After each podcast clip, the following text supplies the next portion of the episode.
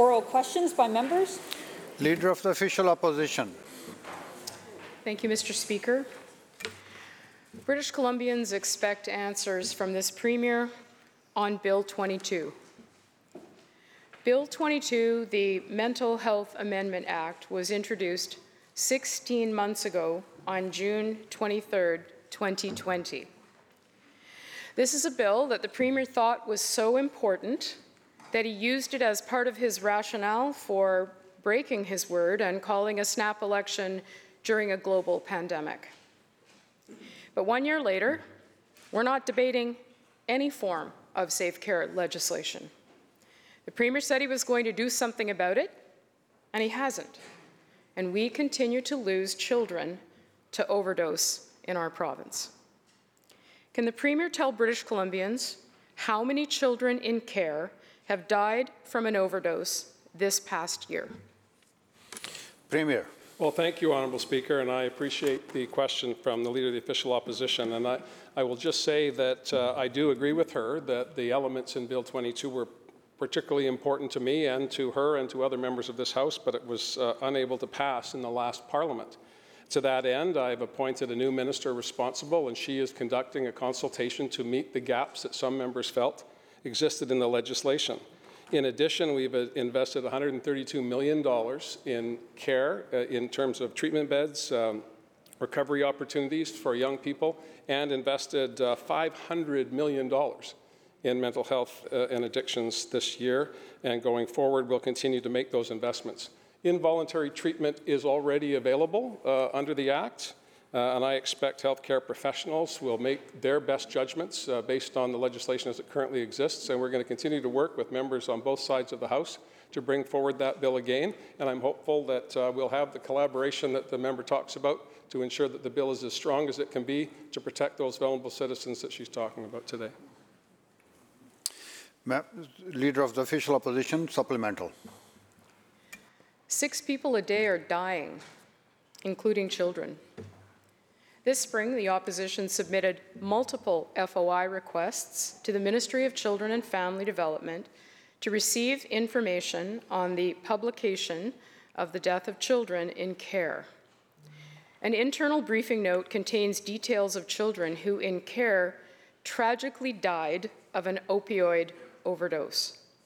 In 2019, from the period of January to the end of June, nine children in care died including two deaths that were confirmed as opioid overdose deaths.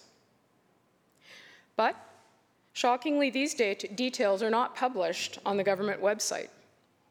Instead, these opioid overdoses of children are classified as accidental deaths.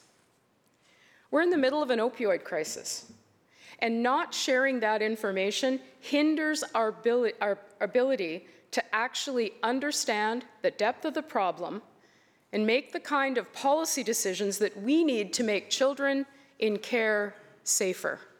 So, can the Premier explain why the number of children in care who have died from an overdose is not being provided publicly to better inform the critical work that we must do? Premier.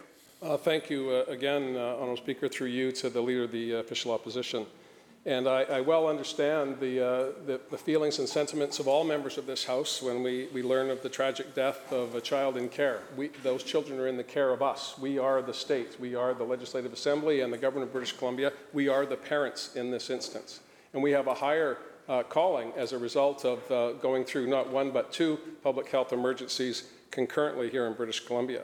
But I do know, and uh, there are members on the other side who sat in the office of the Minister of Children and Family Development who well understand the challenges of personal privacy, the challenges of making sure that we can do everything we can to be fully transparent about the causes, about the circumstances um, of deaths in care.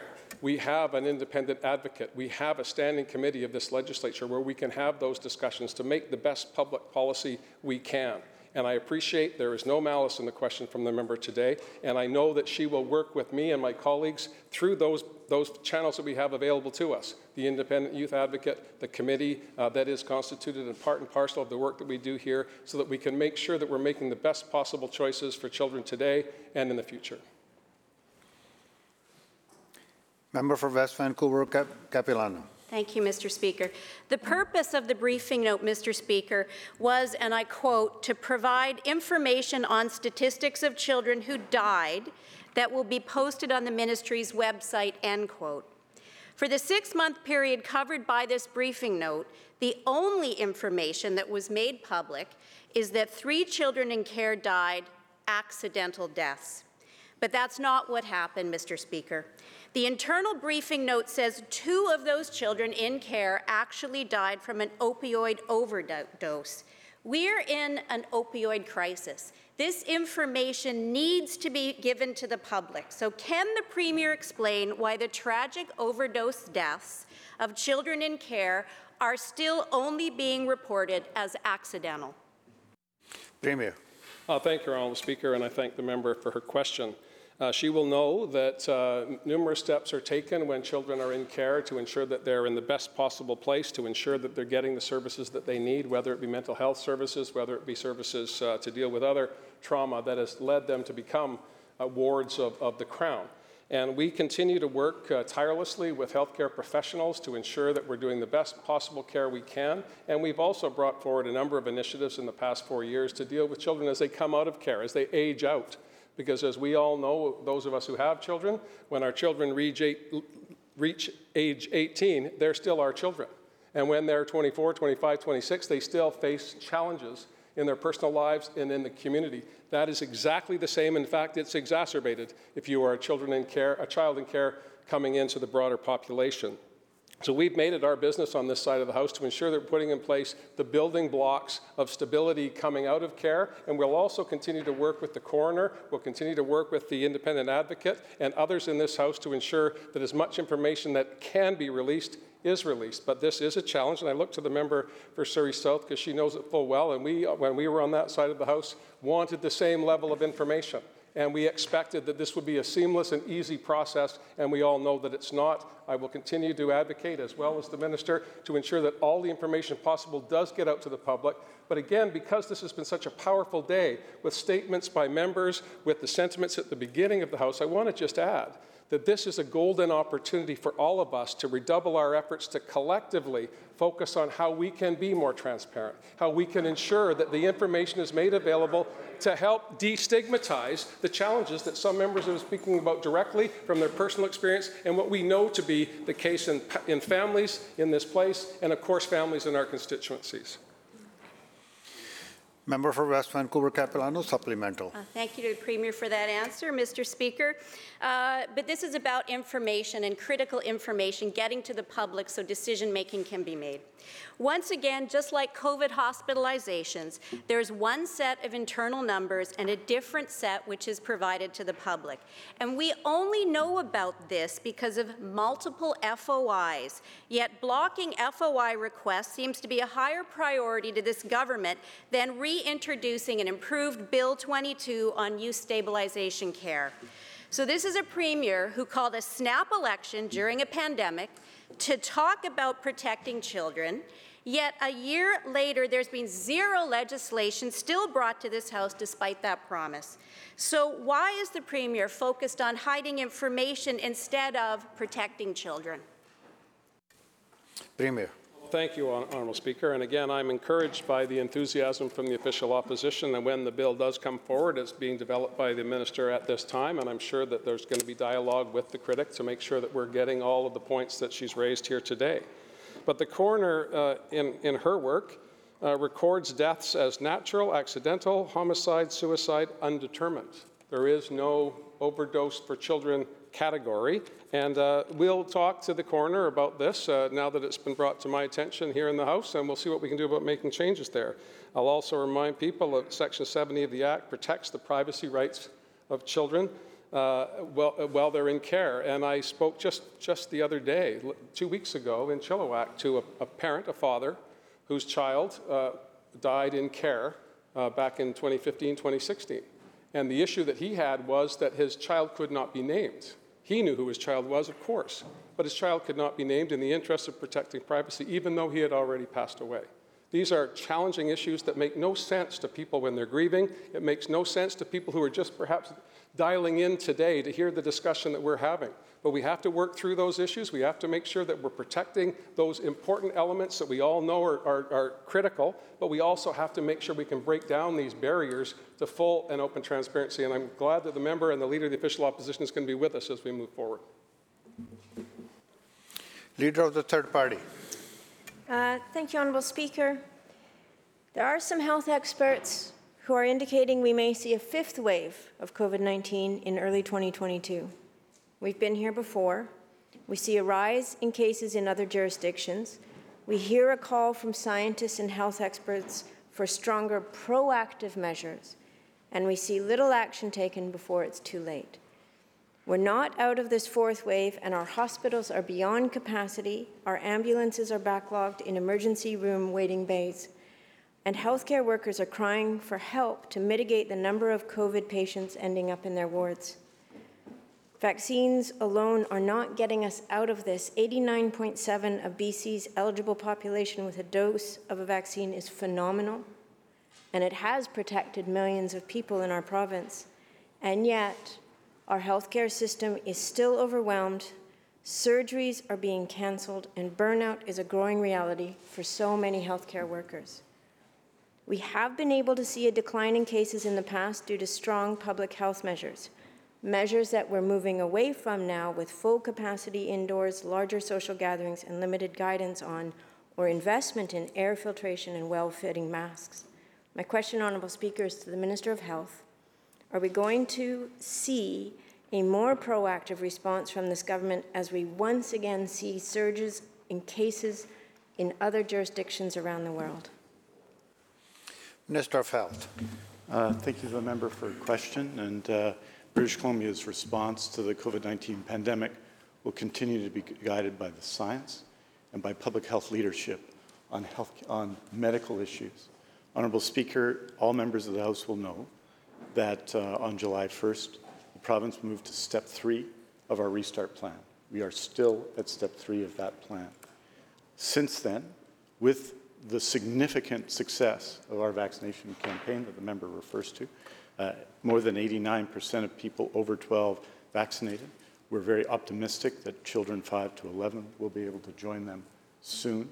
Uh, we've been able to, change our approach tactically to deal regionally with outbreaks as they occur and with circumstances as they occur. Such, in the, at the end of July and the beginning of August, we took action in the central Okanagan local health area and in the Interior Health Authority in the middle of August. I'm happy to say that test positivity in Interior Health, for example, has gone from 14.4% at the middle of August to under 6% today. And this allows us, and members have been asking about this, to consider measures that are currently in place in Interior Health as well. We've taken action in the Eastern Fraser Valley as well. We have added a mask mandate in indoor public spaces in the last month. We are moving forward with third doses. Today, about 199 long-term care and assisted living homes have received third doses. We are moving forward with these initiatives and will continue to adapt and respond to COVID-19. It doesn't argue with us. We need to continue to have public health measures and continue to have an even higher rate of vaccination in BC. Leader of the third party on a supplemental question. Thank you, Honourable Speaker, and thank you to the Minister um, for the response. And it's not to say that all these measures aren't effective, but at the same time, if we look at our healthcare system, we can all agree that it is struggling. Nurses are overworked and leaving their profession. Doctors are overburdened and frustrated. When somebody calls an ambulance in this province, and this is such a shock for all of us, we don't know if it's going to arrive or not. People are frustrated trying to get COVID tests. I don't think it's enough to assume that what we are doing will keep cases low. It's not enough to react too late. Everyone who works in healthcare has felt the impact of delayed reactions this last wave and those preceding it. The provincial health officer, the minister of health, and the BC CDC have led British Columbia through an unparalleled pandemic for the better part of two years. There is no way to be perfect in these circumstances. And there's no undermining of the intentions. There has been incredible hard work and effort. But we can always strive to be better, recognizing the role of aerosol transmission, for example, and how best to mitigate risk with ventilation, filtration, and effective masks. A greater number of health experts, scientists, and doctors helping to give the best available science would not only help inform decision making, but the collaboration would make our pandemic response Member, stronger. member has a question, please. My question is to the Minister of Health. Will this government start to work with a broader range of scientists and health experts to inform decision making, recognizing the pressing need to reduce the burden on our healthcare system? Uh, Thank you very much, uh, Honorable Speaker. I thank the member for her question her comments. And I agree that um, we seek perfection, but we don't arrive there and all the time. And this has been an extraordinarily challenging period.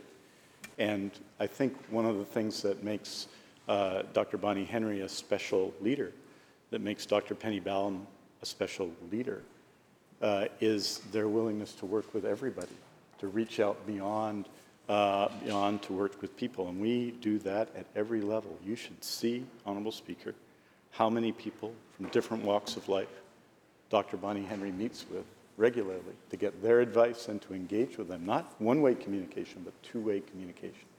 So I agree with the member that we have to continue to reach out. We do that every, every week with, uh, with uh, scientists and researchers across BC. We provide, I think, the widest range of health information that's been provided on any subject in the history of British Columbia, and we have to keep working together to do that because the, the pandemic is, of course, not over, and we have to do things, therefore, and, and work, to, work together to do things that we never consider. I would say this finally, that uh, we had uh, yesterday, I think, 137 people in critical care in BC. 120 of those were amongst the less than 11% of people in BC who are unvaccinated. 120. So, what I would say to people is unfortunately, this wave has been a pandemic of the unvaccinated. And I have nothing but compassion for people, and they are getting the best health care in the world, but we need people to get vaccinated. We need them to get vaccinated now. And, and with the level of transmission we're seeing amongst the number of people who are unvaccinated, we need to continue to raise those levels. I know people are advocating and working together, including all members of this House, to see that happen, but we have to see it happen because it is wrong when it's preventable for people to be lying in critical care from Dawson Creek in a hospital in Victoria. It is wrong, and we have to work together to see that that changes.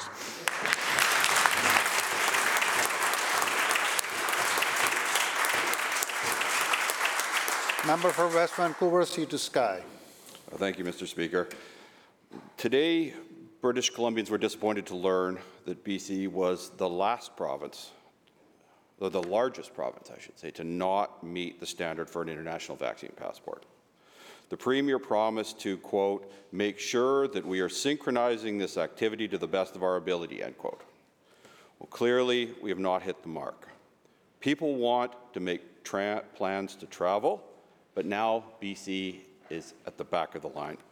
For the Premier, can the Premier guarantee that there'll be no more delays and the BC will be ready to have access to international vaccine passports in time for winter travel? Premier. Well, thank you, Honourable Speaker, and I thank the member for his question. Uh, he will know that 3.7 million British Columbians have downloaded the BC immunization card so they can interact in their community, they can go to public events, they can know with comfort that the people around them have taken the same choices, made the same choices to protect themselves, their families, and their communities. The member will also know that international travel is a responsibility of the federal government. And when we were, along with Quebec, the first provinces to come out with an immunization card, we did so by saying quite clearly at the time, and um, I regret the member didn't hear this, that if international travel required documentation, that was the responsibility of the federal government. We have uh, waited an awkward interregnum between uh, when we had these conversations as premiers and the federal government back in the spring of this year to the date of today when the Prime Minister announced that there will be a federal vaccination card that will give out much more information than the information that we requested to get into a restaurant or to go to a hockey game or go to a play. So uh, we are not going to amend the vaccination card we have today without more consultation with the federal government. If you want to travel, you need federal documents to leave the country. If you want to travel now on federally regulated uh, transportation modes, you're going to need a federal uh, transportation card. And we're going to work with British Columbians to make sure they get that. But at the end of the day, these are federal responsibilities, and it has been a long time coming, as the member knows. And I regret that it's taken this much time, uh, but he can take it up with his local member of parliament.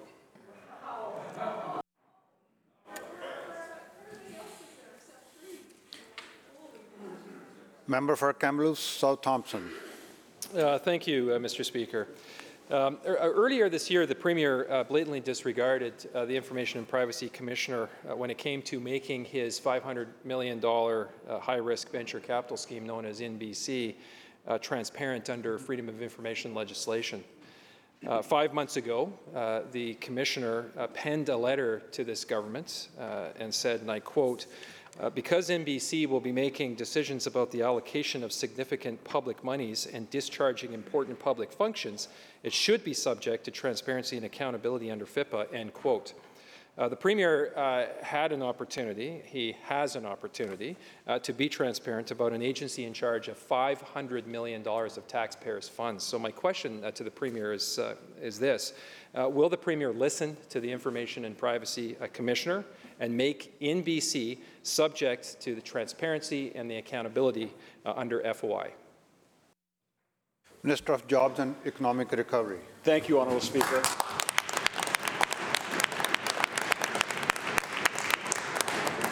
Uh, It's been some time since we've canvassed this uh, issue in this House, so I'll remind the member that uh, InBC, the structure of InBC, is a continuation of the BC Immigrant uh, Investment Fund, which was created by the previous government. And by the way, by the way, when it was created, uh, businesses did not have to disclose the information that the member is highlighting now. So we've continued, uh, continued the investment fund uh, over. But we've also done, done considerable consultation with the business community on the implications of what the member is suggesting.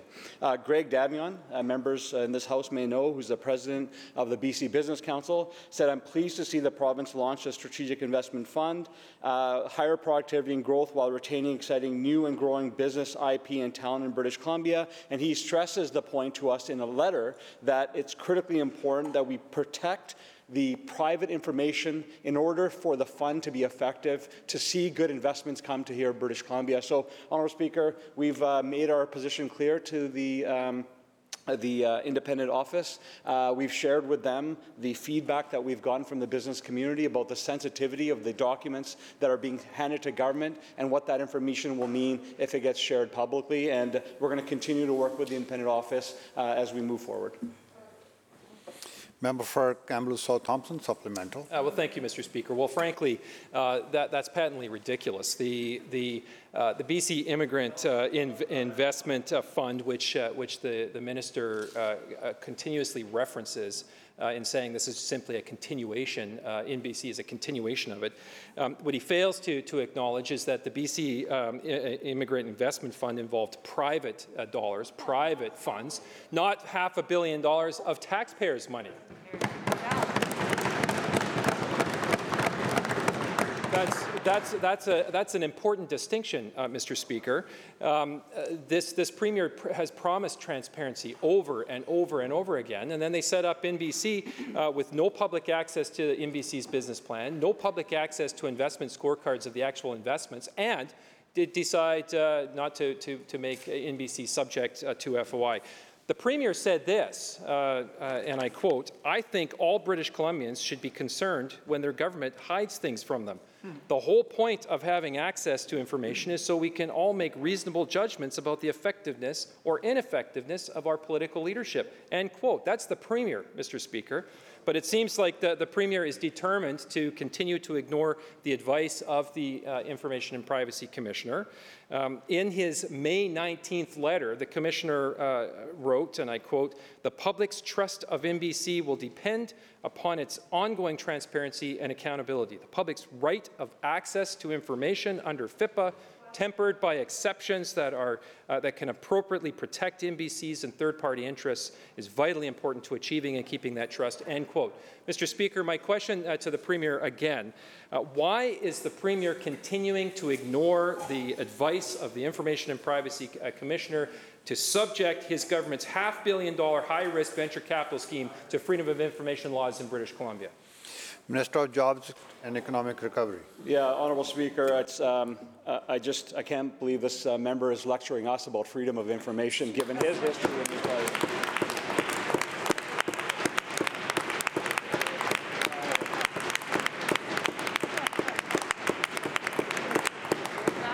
Honourable Speaker, InBC, Honourable Speaker, InBC will uh, uh, issue an annual report on its per- performance of its investments. It will be tabled here at the legislature and made available to the public.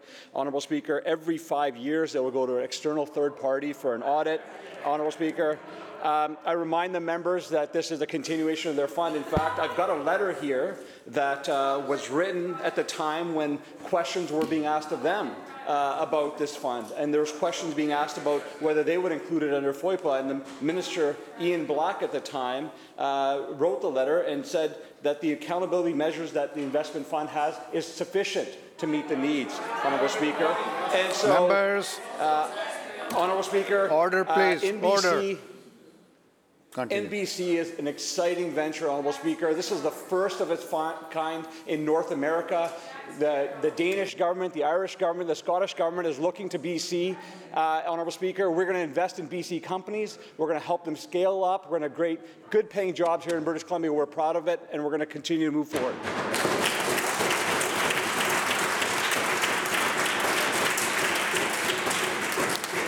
Member for Abbotsford South. Thank you, Mr. Speaker. You know, it was interesting to hear the Premier use the word transparency and pledge towards that. But actions speak louder than words, Mr. Speaker.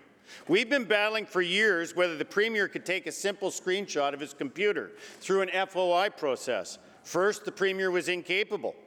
Then he took the to opposition to arbitration, and he lost. Then he said it would cost thousands of dollars to create a program to take a screenshot, which we paid. The Premier is now claiming it will cost even more money. The Privacy Commissioner did not agree with him. He's disagreed and ignored the Privacy Commissioner many times. So, our question to the Premier is why are you taking so long to hide and take, provide screenshots of your personal computer? And why are you so determined to Through the- ignore through the chair, Privacy member. Commissioner? Through the chair, member. Premier. Well, thank, thank you, Honourable Speaker. And again, I am uh, perplexed at the interest of the member of the opposite side about what's on my computer. Uh, he's welcome to come over uh, today and he can take a look at it if he wants to. The issue, Honourable Speaker, the issue, Hon- Honourable Speaker, is, is fishing trips like that that's clogging up freedom of information for ordinary British Columbians. And as members will know, as members will know, mean, like, get real. Who cares? Like, who cares what's on my screen of my computer in my office? Not many people. What British Columbians want to know is how are we making decisions? What is the duty to document by government? And, Honourable Speaker, if the member for Kamloops South was in cabinet with the bill that's currently before the House, there would have been a $50,000 fine for his staff rather than just the ignominy of having to work for him.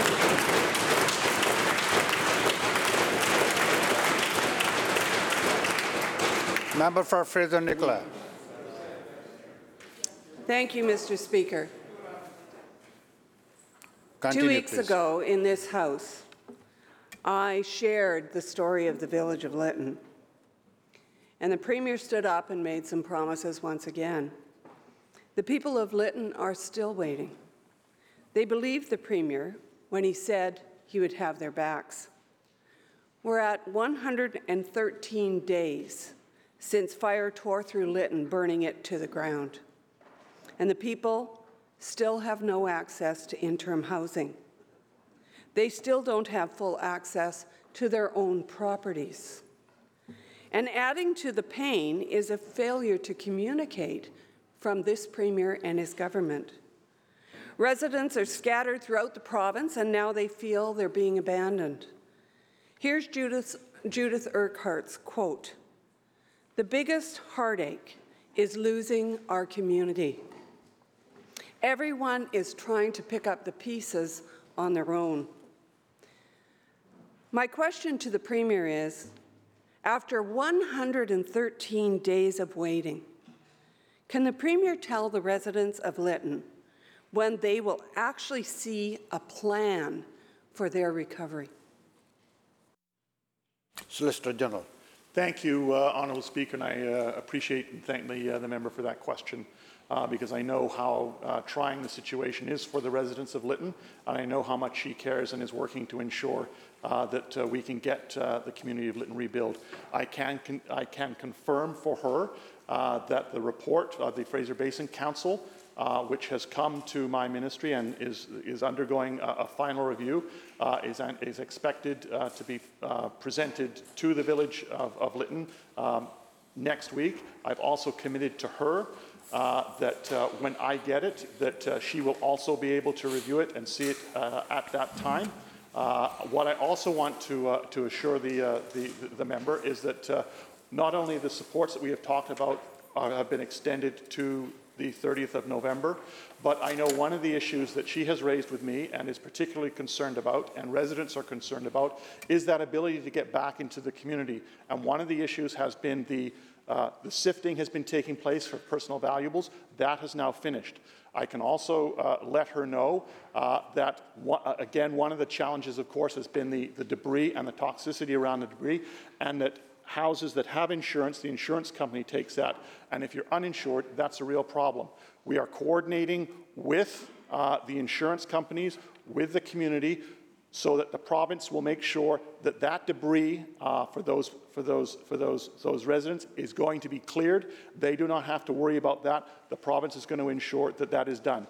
There's significant work underway with the the, uh, the, the interim CAO who came from Kamloops and who has considerable experience in dealing with wildfires. And I will continue to work with the MLA and keep her updated on the progress because there is significant work underway. But I wanted her to know that in this House that that's, those are some of the steps that are they're, they're taking place.